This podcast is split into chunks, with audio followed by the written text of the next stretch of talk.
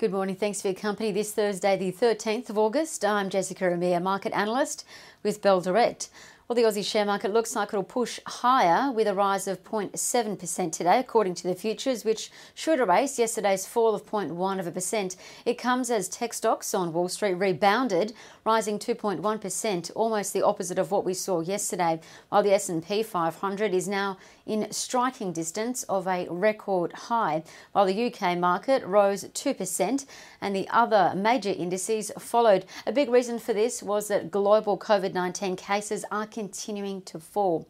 As for standout stocks, we saw growth stocks shine. Tesla's shares rose 13%, while tourism and travel stocks reversed yesterday's gains, with the likes of Wynn Resorts down almost 3%. What was notable on the commodity front, though, was the oil price jumped 2% to 42.56 US a barrel, its highest level since early March after US oil supply dropped. Now, despite this, the peak oil body is warning that oil demand will fall to or will fall by 9.1 million barrels a day this year. But keep in mind today, oil companies like Santos, STO, and Woodside Petroleum WPL are showing bullish signs that they'll open high.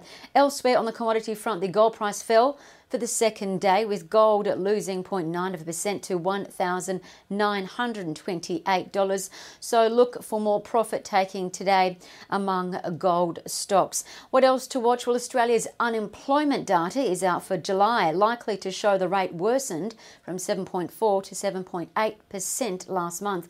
We know this will likely worsen again with lockdowns and curfews continuing, which is why the RBA expects the unemployment rate will rise to 10% later this year.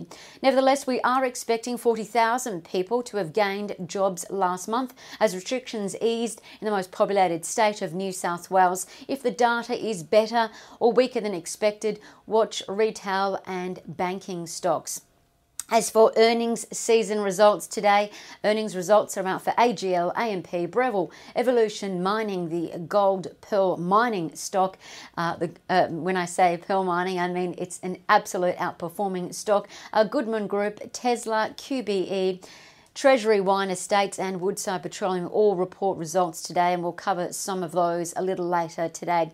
As for trading ideas, well, Mesoblast MSB was reiterated as a Bell Potter speculative buy with a $6 target. MSB's flagship product is being trialled in late stage phase three COVID 19 vaccine trials. Now, 70% of their 90 patients with severe to moderate COVID 19 infections have been taken off ventilators and discharged from hospital. Aside from this, MSB has got another late phase three clinical trial for the treatment of bone marrow transplants for children under the age of 12 with bone cancer. The FDA is uh, reviewing its efficacy and a decision is due at the end of next month. Bell Potter expects FDA approval approval. So that's MSB, a Bell Potter speculative buy.